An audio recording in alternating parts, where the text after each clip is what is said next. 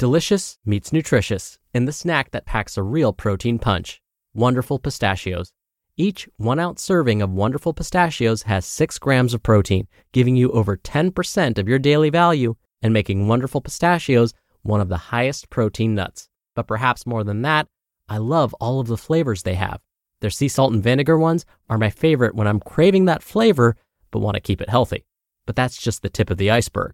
Wonderful Pistachios come in a variety of flavors like chili roasted, honey roasted, smoky barbecue, and jalapeno lime, perfect for enjoying with family and friends or taking them with you on the go. Whether you're a pistachio purist who loves cracking open every nut or you prefer the convenience of no-shells pistachios, Wonderful Pistachios has got you covered. Grab Wonderful Pistachios and elevate your snacking game today. So fill up with a healthy snack when hunger strikes.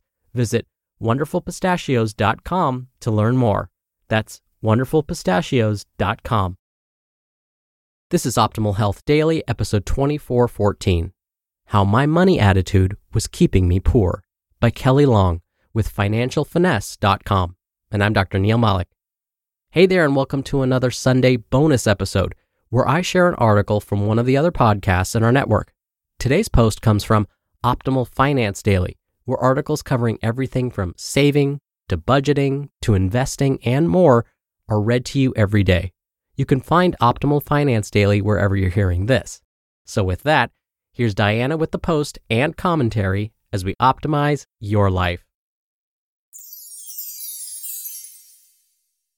How My Money Attitude Was Keeping Me Poor, by Kelley Long with FinancialFinesse.com. I'm a huge believer in the power that examining our own money beliefs can have in changing financial situations. Several years ago, I had an epiphany about how my own deep-seated assumptions and issues with money were literally keeping me from getting ahead financially. When I stopped to think about how I'd watched my annual income more than double over the first 10 years of my career, and yet I was still living the same paycheck-to-paycheck lifestyle, it was like a lightning bolt of understanding struck me. I wasn't struggling to save more money because I didn't make enough. It was something else. And as I dug deeper into my money rules and assumptions, I was embarrassed and ashamed to realize the real issue. I resented people who were better off than me. Americans have a fascination with wealthy people. Case in point, the Kardashians. And I've only met a few people who didn't think that striking it rich wouldn't be nice.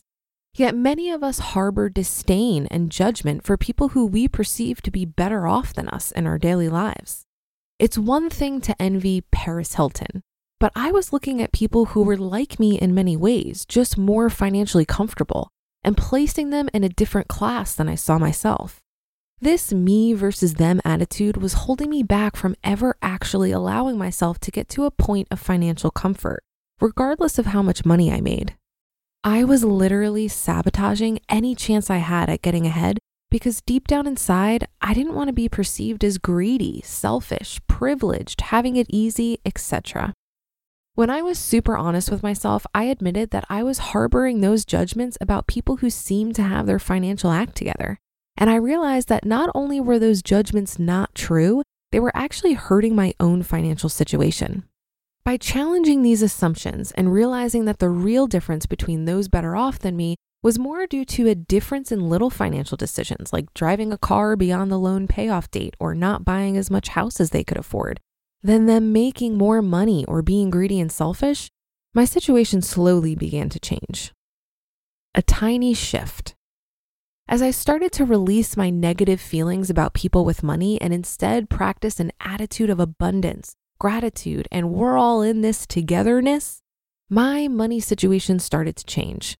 My checking account started having more than $100 in it on payday because I wasn't buying my way out of guilt.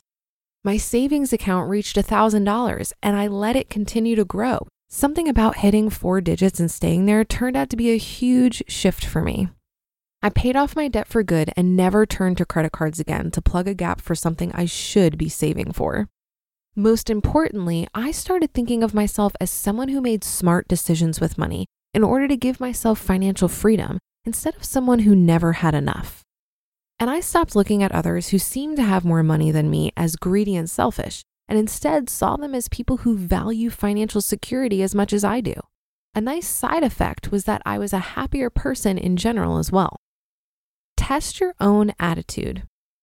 Here's a quick test to see if perhaps you're suffering from a similar subconscious reaction. If you find yourself living paycheck to paycheck, no matter how much you make, ask yourself how you feel when you see someone driving a luxury car like a Mercedes or a Lexus. If you automatically assume the driver must be some rich jerk who thinks he's better than you, you could be suffering from the same money mindset that was holding me back. Assuming the driver didn't just cut you off in traffic, then I don't care what kind of car they're driving, they're a jerk. Make the shift. To overcome it, start to become more mindful of your internal dialogue when it comes to financial security. Then start to change it. Rather than, oh, I could never afford that, start asking, how can I afford that? The next time you catch yourself saying, that would never be me, ask yourself, why not? As you start to answer those follow-up questions and take the time to be really honest with yourself, you'll start to see a subtle shift in the way you handle money. Let your savings account cross that $1,000 mark and get used to it. Don't be surprised if eventually you start to realize that $1,000 really isn't that much, while also honoring the work it takes to get there.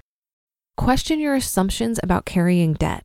There's no rule that says we always have to have a car payment or credit card balance. That's all it takes. A 1-degree shift that gets you further and further on a new course will eventually take you to an entirely new place financially. You just listened to the post titled, How My Money Attitude Was Keeping Me Poor by Kelley Long with FinancialFinesse.com. When you're hiring, it feels amazing to finally close out a job search. But what if you could get rid of the search and just match? You can with Indeed.